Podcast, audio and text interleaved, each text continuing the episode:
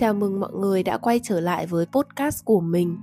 Dịp nghỉ lễ vừa rồi, mình có một chuyến đi vài ngày ra đảo Minh Châu, vừa phụ việc ở một homestay, cũng vừa là nghỉ dưỡng, thay đổi không khí, tiếp thêm năng lượng tích cực để quay trở lại với cuộc sống năng suất thường ngày. Dù là chỉ có 4 năm ngày thôi, nhưng những chuyến đi như này thì luôn để lại trong mình thật nhiều cảm xúc và nhiều bài học cuộc sống mà sách vở trường lớp không hề dạy Tập ngày hôm nay sẽ như những trang nhật ký ghi lại những điều mình đã cảm nhận, đã quan sát được trong những ngày sống ở đảo nha.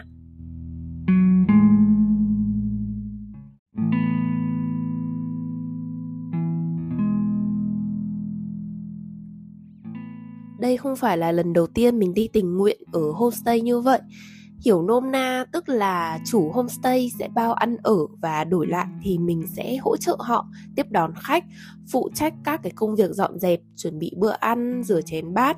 Khối lượng công việc thì hoàn toàn phụ thuộc vào từng homestay. Giờ này năm ngoái thì ờ, cũng mùa trung thu, mình đã có 40 ngày trải nghiệm ở An Nhiên Farm ở Đà Nẵng, cực kỳ đáng nhớ những chuyến đi như này thì không chỉ cho mình cơ hội được ở gần thiên nhiên, được sống chậm lại, mà còn cho mình gặp gỡ rất nhiều người bạn mới, được nghe những câu chuyện thú vị. Và lần nào cũng vậy thì khi quay trở về, mình vẫn còn lưu luyến mãi. Thiên nhiên với mình luôn rất kỳ thú và ẩn chứa rất nhiều những bất ngờ. Mình luôn cảm thấy như một đứa trẻ với đầy sự tò mò khi ở giữa thiên nhiên. Ừ, được hít hà mùi cỏ cây hoa lá, được hít căng phổi cái không khí trong lành ở đảo, được hò hét rú rít khi thấy những loài côn trùng bò sát chưa bao giờ thấy, được ừ, ngửa tay đón nắng, đón gió, được tận hưởng sự sung sướng của những món ăn mà ở đảo thì là của hiếm, còn ở đất liền thì bày ra trước mặt mình cũng chả buồn ăn được cười đùa vô tư, vô lo vô nghĩ khi vừa cùng nhau rửa mấy chồng chén bát, vừa há hốc mồm nghe kể chuyện cuộc sống hôn nhân đầy mới mẻ của cặp vợ chồng mới cưới Lan và Nam. Chuyến này mình rất vui khi có Thu, đứa bạn thân 10 năm dính với nhau như hình với bóng là đồng bọn.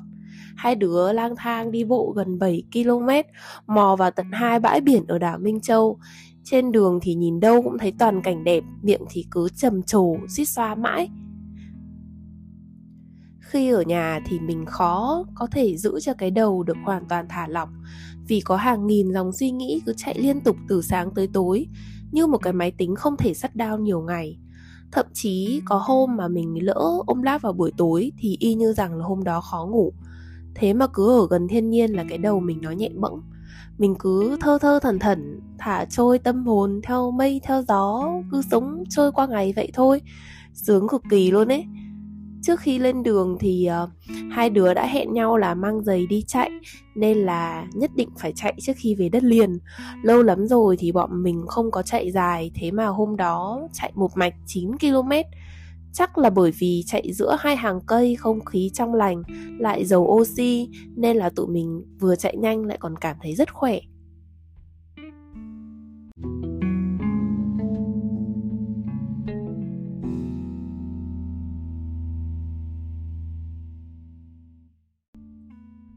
Càng ngày thì mình lại càng thấm thía việc lâu lâu lao động chân tay thì cũng đem lại cho mình nhiều niềm vui, nhất là khi có đồng bọn vừa làm vừa buôn. Mẹ mình mà nghe tới đây thì chắc thể nào cũng sẽ lôi tập podcast này ra để bêu dếu mình cho mà xem, bởi vì mình rất lười làm việc nhà.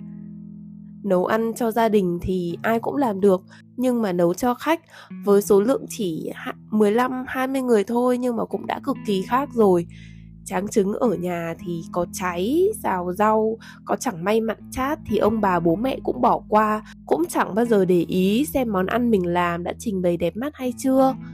Chưa bao giờ mình nghĩ là mình lại căng thẳng tới thế khi trắng trứng, mọi người ạ.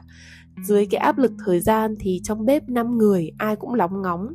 Phải tới ngày thứ hai thì mọi thứ mới quen dần đây cũng chính là lúc mà mình nhận ra bài học về sự bình tĩnh và khả năng quản trị cảm xúc khi teamwork vô cùng khó và đòi hỏi sự tu tập như thế nào. Phần thưởng sau những ngày lao động hăng say là những bữa ăn no căng và những giấc ngủ say như chết. Ở nhà thích ăn gì, mở tủ là có. Ra đảo trừ hải sản thì mua gì cũng đắt gấp đôi. Đứa nào cũng chỉ thèm rau với hoa quả, rồi lạc, ngô, khoai, sắn sữa chua thì cũng phải trực chờ ở tiệm tạp hóa nhả ra lốc nào là mua lốc đó. Nghe thì có vẻ khổ sở, đúng không? Nhưng mà mình thì lại không hề cảm thấy như vậy chút nào. Khi mà mình trân trọng hơn giá trị của những bữa ăn mình có, thì mình lại cảm thấy hạnh phúc hơn rất nhiều. Mình sẽ rất nhớ những giấc ngủ trưa trên tấm phản, view thẳng ra vườn. Trời xanh, nắng vàng, gió hiu hiu. Nằm đọc sách rồi ngủ quên lúc nào không biết. Những chuyến đi như này cũng là cơ hội để mình thay đổi môi trường sống. Mình tin rằng sự thay đổi là cần thiết để bản thân liên tục soi chiếu và phát triển. Giữa vô vàn hình thức của sự thay đổi thì việc thay đổi môi trường sống là sự kích thích phù hợp và vừa đủ nhất với mình, đủ thách thức để mình nới rộng vùng an toàn của bản thân và học hỏi thêm những điều mới có lẽ là sự khác biệt về văn hóa, con người sẽ khiến mình phải chú ý nhiều hơn đến cuộc sống xung quanh. Từ đó thì sự tỉnh thức cũng tăng lên. Những chuyến đi này cho mình cơ hội khám phá những điều mới mẻ, cả về thế giới ngoài kia và cả những khía cạnh mới trong thế giới nội tâm của chính mình. Việc thích nghi với sự xáo trộn nhẹ về nhịp sinh hoạt hay lối sống mới là cái cơ hội để mình tự soi chiếu và hoàn thiện những bài học mình có được đôi khi chỉ rất là đơn giản, nhưng lại khiến mình thêm yêu và trân trọng cuộc sống mình đang có, hoặc có những sự điều chỉnh để trở thành phiên bản tốt hơn của bản thân.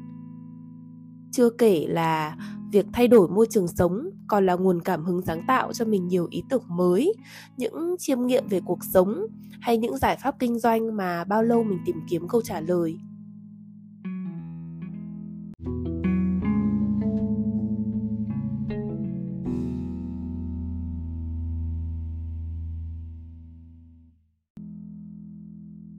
Một trong những lý do mà mình rất háo hức với chuyến đi lần này là bởi vì bạn đồng hành của mình là Thu. Mặc dù gần như cuối tuần nào thì bọn mình cũng hẹn hò đi tập rồi cà phê mấy tiếng đồng hồ, nói những câu chuyện rất sâu sắc, nhưng mà dường như như vậy vẫn chưa đủ. Chuyến đi này thì ờ, mình rất là vui khi nghĩ tới việc có tận mấy ngày ở cùng nó. Mình biết là tụi mình sẽ có rất nhiều cơ hội để trò chuyện và hiểu nhau nhiều hơn nữa tụi mình tâm sự với nhau đủ thứ chuyện. Từ việc kết nối lại với những người bạn cũ, thiết lập ranh giới rõ ràng và nuôi dưỡng những mối quan hệ có ý nghĩa tới quan điểm cá nhân về rất nhiều chủ đề mà cả hai đứa cùng quan tâm. Gần đây thì ờ, mình cũng nhận ra là đôi khi mình lại không thực sự hiểu rõ chính những mối quan hệ thân thiết nhất với mình. Với mình thì mỗi người như một cuốn tiểu thuyết chưa có hồi kết, họ vẫn liên tục viết thêm những trang sách mới đầy thú vị về cuộc đời họ và điều đặc biệt là họ vẫn luôn thay đổi từng ngày.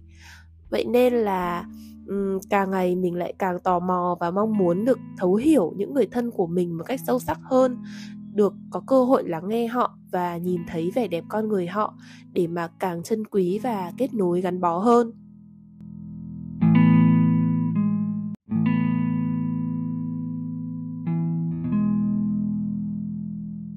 Nếu đã lâu rồi bạn chưa có một khoảng nghỉ, một vài ngày sống chậm lại để cảm nhận cuộc sống xung quanh thì đây là lời gợi ý từ mình. Bạn hãy thử dành tặng cho bản thân một chuyến đi ngắn ngày trong điều kiện cho phép để được hòa mình và tận hưởng những giá trị đầy tích cực của thiên nhiên nhé. Cảm ơn bạn đã dành thời gian ở đây và lắng nghe mình thủ thỉ. Mong rằng chúng mình sẽ cùng gặp nhau ở những tập podcast sau nữa nha. Mình rất mong chờ những ý kiến đóng góp cũng như là phản hồi của bạn ở dưới phần comment của podcast hoặc là đường link Facebook mình để ở dưới phần show nốt nhé. See you!